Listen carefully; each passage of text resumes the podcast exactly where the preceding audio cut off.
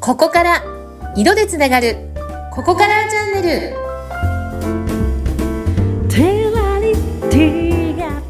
皆さんこんにちは色と波動のスタイリストバイオレットととかお願いです今日もよろしくお願いいたしますはい、よろしくお願いいたします。ナビゲーターを務めます。私、ズッピーです。えー、前回からね、スタートしました、ここから色でつながる、ここからチャンネルですけども、今回2回目ということで、あのー、バイオレットさんでよろしいんですよね。はいうあん。りがとうございますあの前回ねいろいろと色のアウトラインというか、まあ、バイオレットさんがどうやって色の世界に入っていったのかとかお伺いしてきたんですけどもはいあの今回ね2回目でぶっちゃけなんですけどもその色で人生が変わるとか色でこうちょっと会社の収入利益が上がっていくっていうのはうん本当なのっていう気持ちが僕の中にはあるんですうんうよ。んうん色だって当然ねそこら村中に存在していてうんうん僕なんかが考える色っていうのは、その、朝出かけるときに、ああ、この組み合わせよりはこっちの方がちょっと真面目そうに見えるかな、清潔に見えるかな、ぐらいな、うんうん衣装も色もそんな選択なんですよ。はい。ただ、それ、色を変えるだけで、うん人生とかビジネスが変わるってあり得るんですか、これ。あり得ります。 あり得言い切りました。る。言い切りましたね。はいは私、あの、自分の名刺にも、もうズバッと、色を制すはビジネスを制す。い。色を制すはビジネスを制す。はい。はい。書いてるんですけど、うんもちろんそれには理由がはあい。ってね。うん。うーん。例えばじゃあ、ズッピーさんに質問なんですけど、はい。五感うん。で私たちいろんなことをこう、キャッチしてますけど、はい。まず見た目は8割っていうのはなんとなく聞いたことはありますね、ありますね。うありん。ますね印象とか見た目っていうのは、最初、視覚から入りますもんね。うん。うん、特に第一印象大事だよなんていう。うん。よく聞きます。見た目8割って。はい。じゃあ見た目8割のうち、じゃあ一体色の情報って何パーセントぐらい占めると思いますかうん。見た目8割の中の色が占める割合ですか。はい。いや、例えばね、あの、真っ赤な衣装を着てたら、それはもううんう90%赤が入りますけれども。 ただ、そうだな。色はそんなに意識しないと思うけどな。その、目つきとかうん、佇まい、うん。衣装であるぐらいなもので、特に色が影響を与えてるとはそんな大きなパーセンテージではないと思いますね。なるほど。じゃあ半分以下ぐらいのイメージですか、半分以下。うん、でいいです。はい。うんうんうん、結構ね、そういう人多いです、やっぱり。あ本当に。うんうん。うんまあ、真っ赤とか、まあ、バイオレットさんみたいにこんなあの、まあ、バイオレットを着てたら、うわー、来たと思いますけども、 それ以外だったら、半分以下ぐらい。うんうんうん。うん。実はね、バイオレットであってもなくても、なんと、8割以上、視覚のうち、色が占めるんですね。そういうデータがもうしっかり出てます。あ、そうなんだ。その、見た目の印象、まず視覚が8割を占めて、その中で色の印象が8割占めてる。約8割。おお、これは大きなファクターじゃないですか。そうなんですよ。うん。ということはね、うん。五感全体で言っても、もう8波 60C だから、うん。約64%以上は視覚からもう色が入ってくるわけですね。あ、そっかそっか。うん。うん、うん。でね、うん実は、色を、で、目をつぶってたり、真っ暗闇にしても、人間って、色を感じてるって聞いたらどう思いますかいや、それは嘘でしょって言います ね。だって真っ暗なんだもん。いや、そうですよね。そう、真っ暗に色の世界はないですからね。もう漆黒の世界ですよ、そん なもん。うん。そう思ってらっしゃる方もほとんどだと思うんですけど、うん実は色の正体ってうん、漢字3文字で言うと、はなんと、電磁波です。い。電磁波。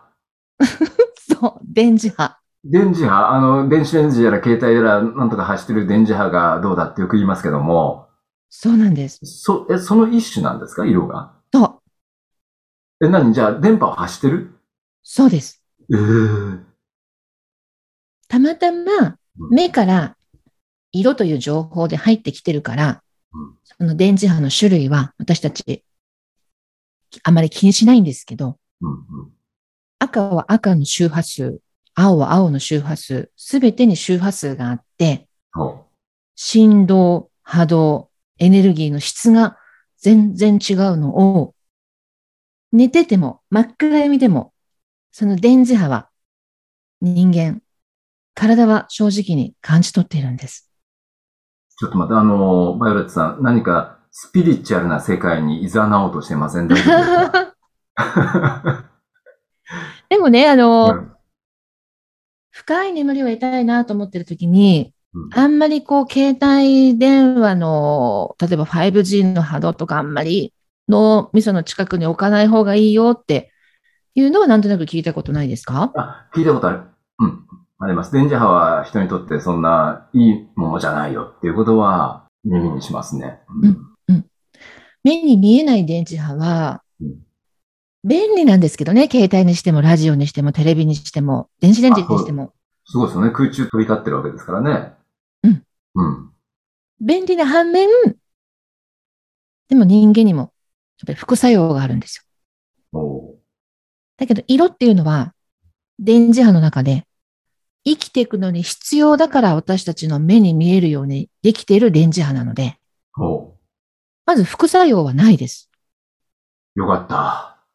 よかった。色に副作用があったらこれからずっと目をつぶってようと思ったぐらいですよ。本当に今。 ですよね。うん。はい。ただそのやっぱり色の波動っていうのは、うん。でいても感じるので、はい。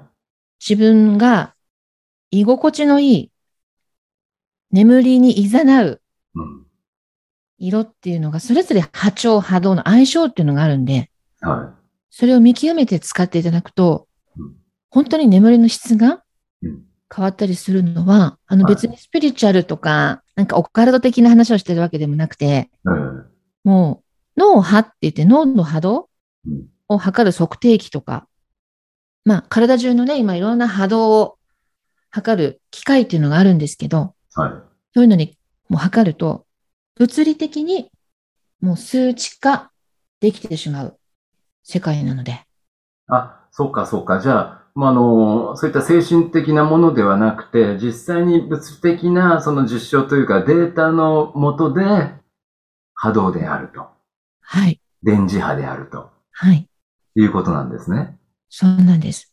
おーでもね、うん例えば、目をつぶると、うん。色は見えないはずじゃないですか。うんうん寝てると、しかも、真っ暗な部屋で寝てるわけだし、うん。見えないわけじゃないですか。色っていうのは。うんうん。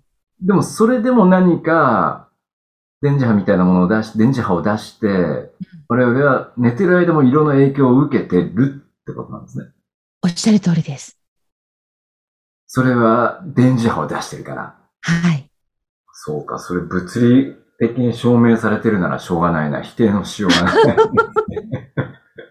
ね、よかったら、あの、そういった波動測定器とかで、今度、機会があればね、測っていただくと、は自分の自覚なんか一切なくても、い。はい。脳波ってこんな風に反応が変わってるんだなとか、うん。もっと言っちゃうと、今の時期だと、ほら、免疫とかね、うん自律神経とか、やっぱりそういうの崩れちゃうと病気になったり、ね、いろんなこうバランス、心身のバランス崩して苦しんでる方も結構現代病として多いと思うんですけど、うん。そういった免疫、自律神経、ホルモンバランスうん。っていったところも整えることができるので、うん。うん。実はね、色で、色で。うん、色そっうて、か。それだから、まあ、人自身とか、まあ人生大きく言っちゃえば、人自身を変えて人生も変えられるのが色なんだよ、とはい。いうことなんですね。はい。だから、そうなんとなくで決めちゃう、すごいもったいなくて、うん。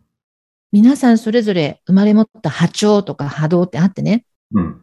人間関係もほら、波長が合うとか合わないとかありますでしょ、正直。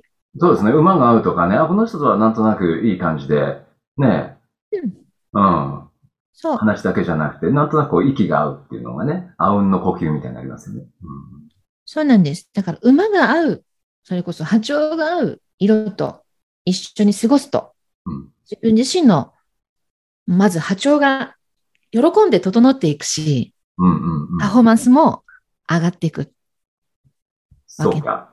その色はじゃあ何かをやることによって見つけることができるんですね。はい。もうそういうのが診断出せる時代です。時代です。えーちなみにさっきあの色は、まあ、電磁波なんだとおっしゃいましたけども、はい。一番電磁波の強い色って何なんですか強い弱いというよりも、それぞれに得意不得意とか、あ、人によって合う合わないっていああう。うん。そっかそっか。色自身がその性格を持ってるんですかね。うん。うんもうそれも全部ね、あの、分光測色器とかっていう機械があるんですけど、色を測る機械がね。うんうん。全部もう波形で出てきます。分光、分布とかっていうような。ああ、そっか。うん。はい。ええちょっと待ってくださいね。まだあの、色で人生がなんで変わるのっていうお話で、まあそうやって人に影響を与える合う色とか自分の色っていうのがおそらくあるんじゃないかなっていうところまでは分かりましたけども、はい。なんとなく分かりましたけども、うん。うん。それをじゃあこれからどうやって探っていくかっていうことですね。そうですね。はうい。ん、うん。来週お伺いしましょうか。もうそしたらもう答えになっちゃいます来週。来週 は。お楽しみにみたいな。次回も必ず 聞いてくださいねということで。そうですね。あの、僕ね、あの、自身で非常にこう、興味があるのは、例えば自分に合ったパーソナルカラーっていうのかなあの、言い方がどうなのか合ってるかわかんないんですけども、はい。自分の色っていうのがおそらくあるんだろうなっていうう、んその見つけ方をちょっと紐解いてほしいなっていう、個人的に思ってます。はい、わかりました。はい。次週そんな感じでお話をお伺いしていいですかはい、了解しました。わかりました今、ピース出してくれました、パイロットさん。はい。はい、えー今回もね、あの、あっという間に時間が過ぎてしまいましたけども、えーここから色でつながる、ここからチャンネル、色と波動のスタイリスト、バイロットさんにお話をお伺いしました。ありがとうございました。ありがとうございました。